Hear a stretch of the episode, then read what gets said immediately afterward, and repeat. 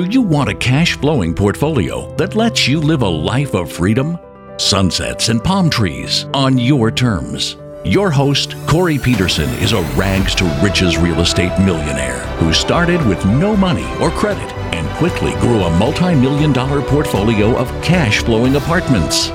You're only one deal away from creating the cash flow life, and the Multifamily Legacy Podcast will show you how. Hey, Mark, welcome to the show. Corey, it's always good to be with you, mate. Man, I've just been thinking, I've been really looking forward to this episode of talking about how we put together a really cool deal. But before we get started, I really want everybody to really understand. I know you give you a little introduction about who Mark is, but I think it comes better when I just ask the person that has created this amazing business about how they did it and kind of where you're at now. So tell us about yourself, Mark. Thanks, mate. Yeah, for those that do not know me, I'm a real estate investor at heart. And what we have found a specialization in is divesting high income on high net worth individuals from Wall Street into Main Street via our real estate offering. So we're essentially taking the volatility and unpredictability of Wall Street and taking that out of someone's portfolio and giving them the tried and true cash flow producing assets of real estate. And it's been pretty popular. We've now been in business for about 20 years. This iteration of the company, I was just a house flipper at first, obviously getting started. And in 2009, really pivoted to our model of this kind of turnkey, do-it-yourself real estate investor, wealth advisor type role where we've helped people invest their capital into Main Street. And we've now scaled into many, many states that we're doing it in. Obviously, with our multifamily syndications, we're doing that all over America. But even in our single family portfolios, we have offerings all across the Midwest. So we're having a lot of fun, mate. It's good stuff. Man, real estate's been very good to both of us now. So we met almost, I want to say 7 years ago? Yep. Maybe 7 or 8 years ago at a thing called Collective Genius, which is a real estate mastermind, mainly for single family. And I was kind of the multifamily guy in that group in the beginning. We fostered a great relationship. So, and really today's segment is about strategic relationships. We talked about in episode 1 and 2 of this 3-part series of kind of the key people that we've met. And Mark's kind of that third piece of the puzzle, which is what we like to say, part of the capital. Control is the capital. And controlling capital and commanding capital is one of the highest skills, I think, out there, right? It really makes the difference. And so, Mark, how did you start having those conversations initially with that type of money and being able to tell the story of real estate? How did that work when you first started, and how's it changed? Sure. So look, I mean, it starts at the bottom and you kind of work your way up. And when I mean the bottom, I actually hit bottom.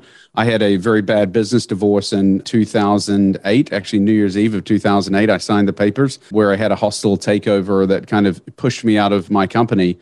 However, I was able to get back on top using collaboration. I was at a time where I was at the bottom and didn't have my own capital to be able to deploy. So I just reached out to those and was very transparent and said, hey, look, we've had this bad experience where I'm now kind of scraping, got some bumps and bruises over the body from a bad business divorce and don't have the capital to deploy. But what do I know really, really well? What is my skill set? My skill set was finding great deals on the courthouse steps. And I'm like, look, if you could buy a house at 50 cents on the dollar, would you be interested? Oh, yeah, of course. So you go and present an opportunity in a very professional way, and then you deliver on that return and you make people really good money, which we were clearly. And from 2009 until today, it's been slowly started with single family, hitting some singles, and then getting into some of the home runs that we obviously find in the multifamily world. So how it works, Corey, is being a trustworthy, upstanding person who does what they say they're going to do. And at the end of the day, the one thing that I can say confidently is that my investors trust me.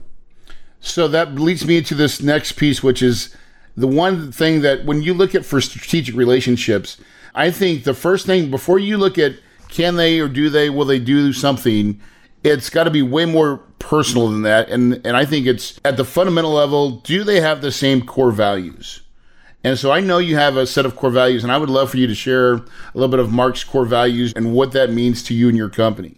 Thanks. Yeah, no, it starts. Actually, I was just in a job interview half an hour ago and was talking with our prospective employee. And I said, hey, look, at the beginning of every interview, I just have to talk over our core values because they're very important to us. And they are professionalism, accountability, good communication, and quality. And obviously, we can go deeper on those 4 things. But at the heart of it is holding yourself to a higher standard, right? That ideal team player, someone who is humble, hungry, and smart, someone who's wanting to put their own personal interests aside in favor of the team winning, someone who's willing to roll their sleeves up and get it done, and professionalism, because we're in a field of money managing. And when you manage other people's money, clearly it's just, you've got kind of some of those little jokes or nuances that kind of be funny at a small level. It's like, hey, there's no room for that kind of humor around this office place. We have a lot of fun, don't get me wrong, but we take our jobs very seriously because we're a professional organization. You got to take the money seriously. Take control, have a very professional organization. Good communication is the core of everything what you do. And accountability is a two-way street, Corey. I want my employees to hold me accountable as much as it is vice versa. So it's those four core values, but at the heart of it all, and I didn't use it as a core value just because it's so overused, but at the end of the day, the reason I think you and I gel is because of your high integrity. That matches up with who I want to be. And that's where you and I centrally align, is knowing that I can trust you with my money, with my investors' money, and that means the world to me. At Kahuna Investments, we partner with passive investors to create award-winning communities families love to call home. If you want to learn more about our company and our process, go to www.kahunainvestments.com and click the deal room. That is a very interesting thing when you think about it, right? Because most people, they're like, okay, I'm going to go out and raise capital for me. And then there's the thought of what you just did.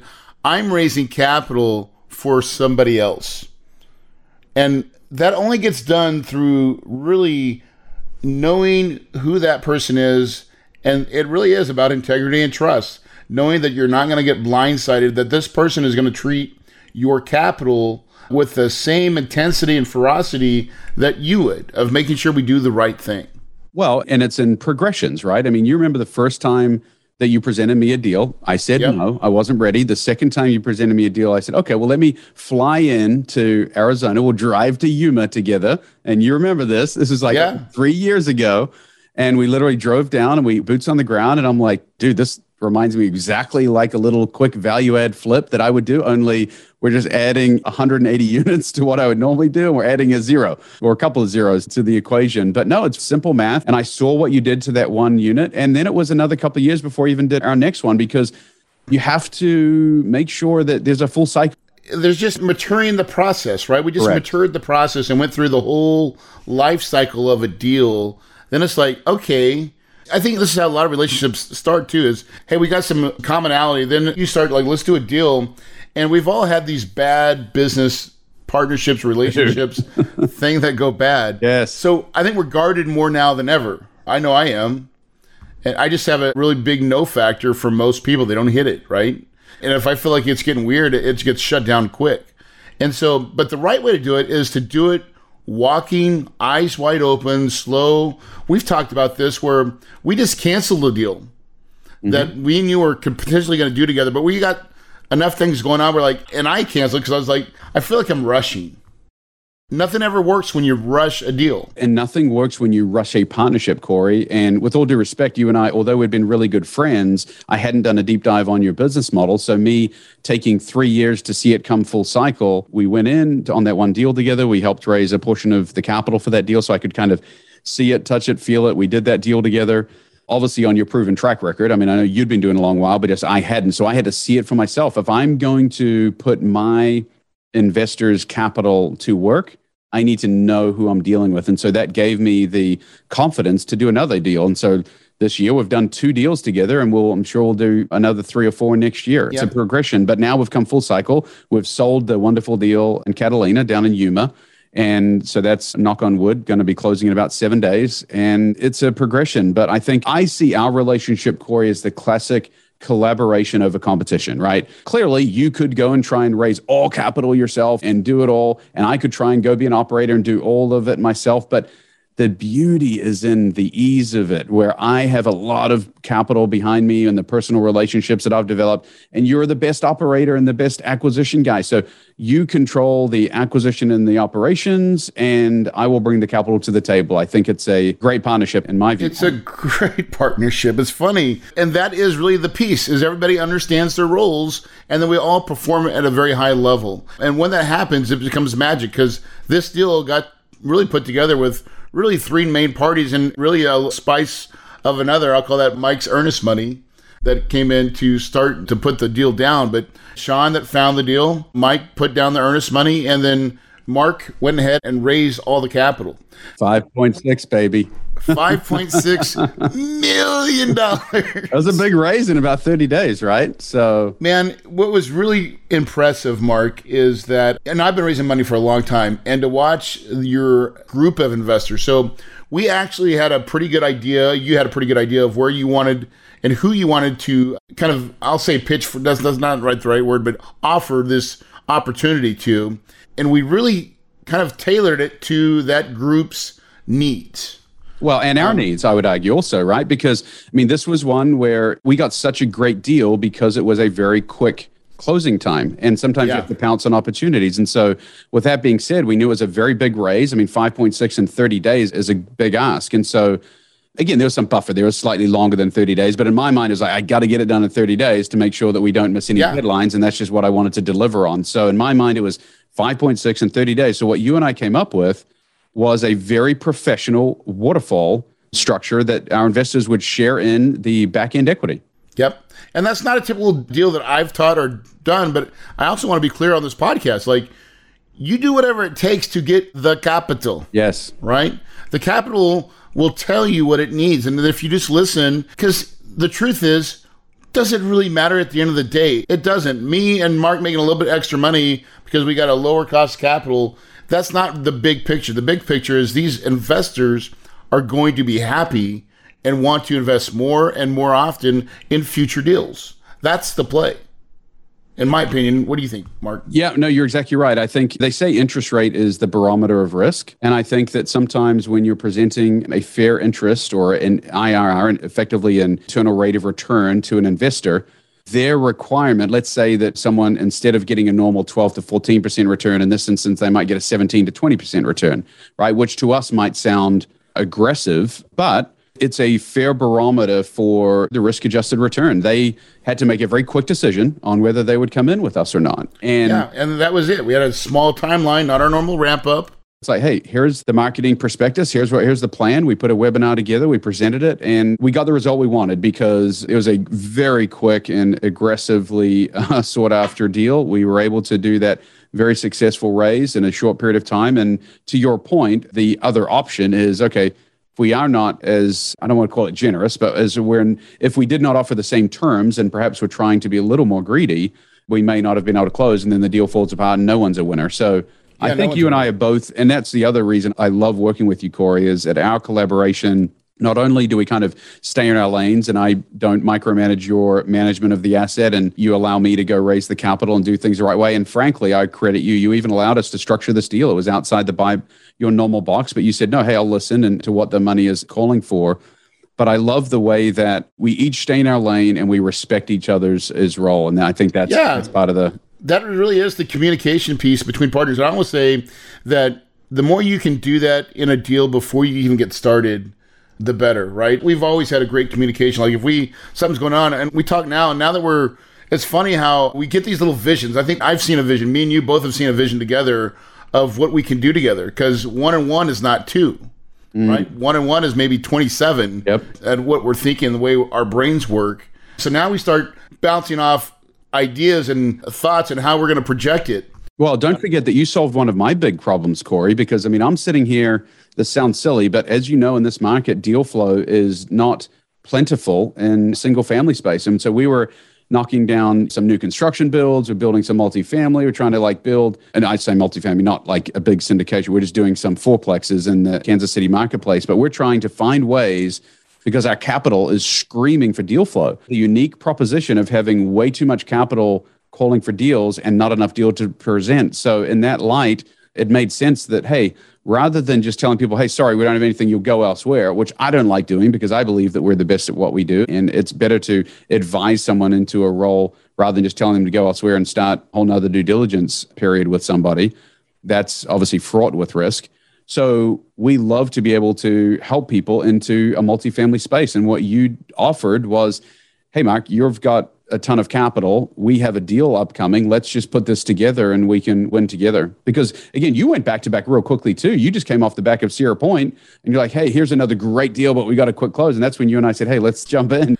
Yeah, it's been a whirlwind. I feel like we're going to do 4 deals this year, and it feels like it's every quarter is at back to back to back to back, and it's been a great year for us. But I will say this, and I actually stole, I think, the title of this from you because you actually said these words, because we were just talking, I don't know if you remember this, we were just talking, and you were like, Corey, this year is all about strategic relationships, right? It really meant something to me. I don't know if you know that, but like you said those words, and I was like, dude, that is the concentration. Instead of me going out and trying to find a lot more investors on my own, and we're still doing that, but I would much rather put more work into saying, let me just help Mark. Mark's already got this machine built and doing really well. How do I add value to what Mark's doing? And let's do it together, right?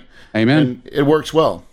Yeah, couldn't be happier. In fact, we're doubling down. Excited to announce that we're actually hiring a full-time capital fundraiser. So we see it very clearly. You know, our vision and mission is really to pull that money out of Wall Street, out of the volatility of the stock market, as I said earlier, and help people deploy it onto Main Street. I believe that the real estate industry for the longest time has done a very poor job of providing opportunities to high-income, high-net-worth individuals that are looking to deploy their capital out of the stock market into real estate opportunities. It's very hard to do, and to find trusted individuals that have a high level of integrity, that care about the capital and respect the capital and will pay a fair rate for it, it's hard to find. And so our passion now is to really help people advance that cause and help people protect their legacy and their family tree, getting it out of the volatile stock market, which, hey, are we going to have a downturn anytime soon?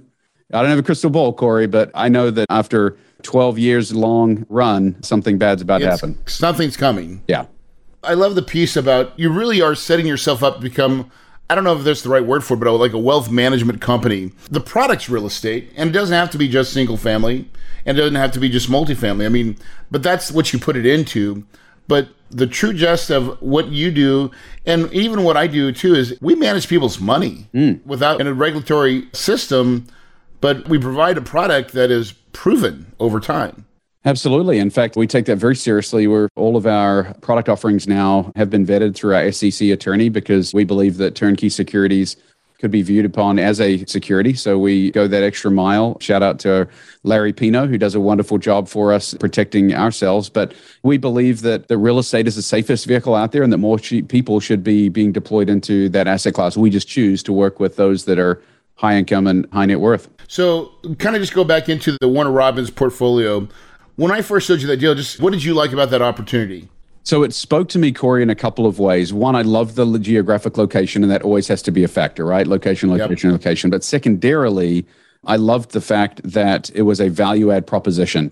At the end of the day, I understand. I'm a real estate guy. I've been flipping houses, done 1,500 single-family flips in the Kansas City marketplace over the last 20 years. I get the idea of buy low, sell high. And what I saw in your opportunity was under marketed rent. These people just had not raised rent in forever. And so I understand that if you take this structurally sound, I love, and it's 100% occupied. So, I mean, it's a good property. However, they have neglected raising rent. And I think if you and I now go in there, well, I know that when we go in there, and I liked the opportunity to be able to go in and rehab the interior, a very light cosmetic makeover, which is what we love to do in real estate. LVP flooring, painting, some stainless steel appliances, like get just some nice upgrades to the property. And that in turn will go from a $750 a month rental to a $900 or $950 a month rental. The cool thing about commercial real estate, more so than even single family, is that when you alter the NOI, it immediately raises the value of the asset on the back end. Yeah, you don't have to wait for the market to come around. You don't have to wait for the market. With single family, you're constantly like, well, it may not appraise. What do you mean appraise? It's driving this value. In fact, we kick our head against the wall with appraisers all the time because we're like, hey, we're selling at a 7 cap. Well, what do you mean? Well, what I mean is that this is delivering a 7 cap return, a yield to our investors at a rate of 7% a year. And they're like, well, market says it's only worth X. I'm like, well, we're not selling it on the open market. We're selling it to an investor. But anyway, you get the idea. With multifamily, and it is. You don't have to worry about that. Are you ready for retirement? The majority of Americans are not. Failing Social Security and dated financial planning practices put strains on many retirees' finances. 46% of Americans admit they are not taking steps to prepare for the likelihood they outlive their retirement savings. Luckily, it's not too late. Diversify your portfolio.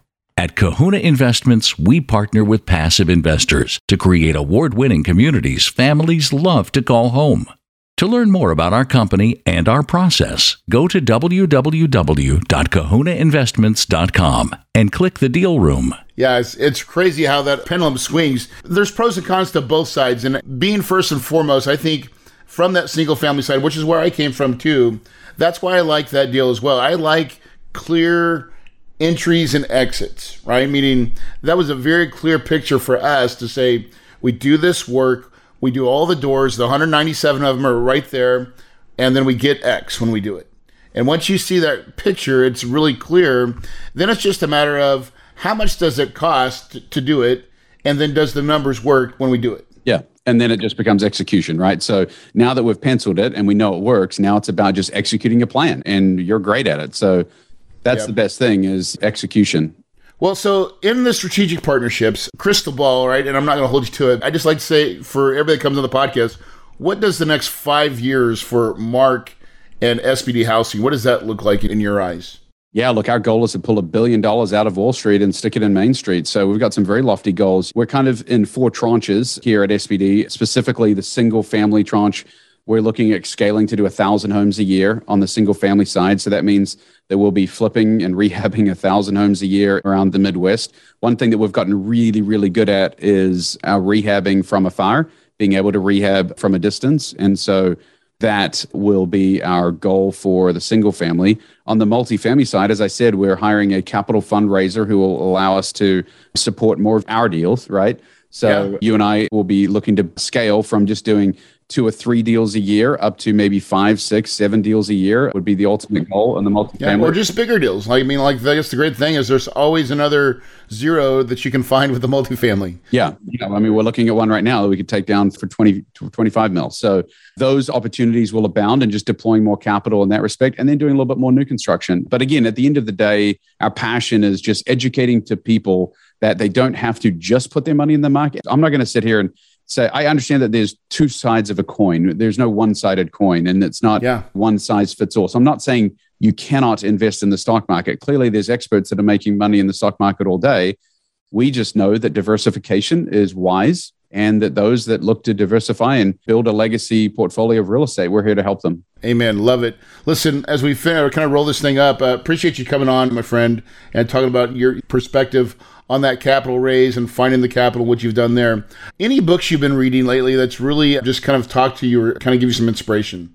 Absolutely. For 2 books. First one is a shout out to my very dear friend and your good friend, Dr. David Phelps. He wrote a book called Own Your Freedom, which I would love you to go look at Amazon.com. Dr. Phelps, Own Your Freedom, just really speaks to the freedom is under attack in America right now and that we really need to be wise about how we are positioning ourselves to protect our families and our freedoms. It also speaks to my personal love for real estate and that one of my taglines for my podcast is, you don't get rich from what you earn, you get rich from what you own. And he mentions the same thing as one of his principles is that wealth is found in what you earn, not in what you do. The second book that everybody should read who's in business is A Road Less Stupid by Keith Cunningham. And at the end of every extremely sage-wise advice from a guy who's been in business a long, long time. Many people don't understand, but I know a lot of people have read Robert Kiyosaki's Rich Dad, Poor Dad. Yeah. Keith Cunningham is actually, a lot of the principles of Rich Dad, Poor Dad came from Keith Cunningham as Robert Kiyosaki's Rich Dad. So it's a really interesting kind of come full circle. And Keith presents some amazingly sage advice for running a business, just kind of no nonsense. I've never read that book. I'm actually looking forward to it. I'm going to read that one. That's going to be... It will fast become the go-to. And the other cool thing, at the end of every chapter, he says, now go think. You'll thank me later. And I think it's an amazing way because, as you know, I'm exiting kind of the operational side of my business and really sitting in the CEO seat in a very true way. And as Chris Johns continues to run SBD Housing from the COO role, he's allowing me time to think. And it's amazing. They say it's easier to do than to think. And it's absolutely amazing how true that is. When I get some thinking time, the magic happens, man. And that's why you and I are having all this fun together. So yeah, we've had time to think and kind of plan and kind of strategize, right? Absolutely. And that's why, hey, you're flying up to Kansas City for 2 days to come think together. Yeah, I love it. I can't wait. What advice would you give to anybody listening that's maybe newer or kind of starting out? People starting out in the investing world? Yeah. Look, real estate is a wonderful tool, but it's not a microwave business. It's a crockpot business. My wealth has been built over 20 years of an investing career. And so you can't rush it. But the whole key is no matter what people say, buy and hold. Obviously earned money along the way. But what I said earlier, your true wealth is earned. You don't get rich from what you earn. You get wealthy from what you own.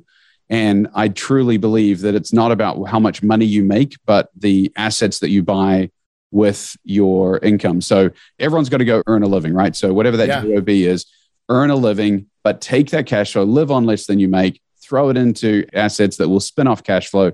And honestly, time takes care of the rest. It is not a complicated game. It's just you have to be committed to the process. Man, that is a great, great insight. I've been doing it for real estate for, I think, 18 years now, same almost as long as you. That is exactly it. It is holding real estate, understanding that it was a long game. I didn't get that in the beginning. I actually did it the opposite. And then you start getting smart. The only thing I wish I would have done is held stuff a lot sooner. The one thing that I keep coming back to, I mentioned this at most of my talks, is I've never met a 70-year-old guy that looked me square in the eyes and said, Mark, I wish I'd have known those 100 doors that I bought 30 years ago. Always. And everyone, right? As long as I never meet that guy, that obviously tongue in cheek, clearly it is a wise and sage thing to do. If you could wake up one day and own 30 doors or 10 doors or 100 doors, clearly you'd be proud of that fact. It just takes some discipline to do it. Amen. Mark, I want to thank you again for coming on the podcast and sharing your wisdom and your knowledge and being a true operator that you are. Everything you've ever done is above the cuff. It is done with such genuineness, I think, is missing sometimes in our space. And I just thank you for sharing who you are and how you do it. And for everybody else listening right now, this is the type of guest we love to bring on the podcast. I'm just going to tell you, don't keep us a secret, right? Go out there, hit that share button, smash that like, get us out there into the world, because bringing people like Mark into this podcast, I think, is what this podcast is about. But more importantly is what Mark just said about that slow crockpot game, right? Guys, you've got to start though, before you get the crockpot out and decide to bake or to cook, right? You've got to decide. And that happens in between those 2 years, guys. It really is the most powerful thing you'll ever do is make up your mind, right? Because if you believe it, you can achieve it, and your paradise is possible.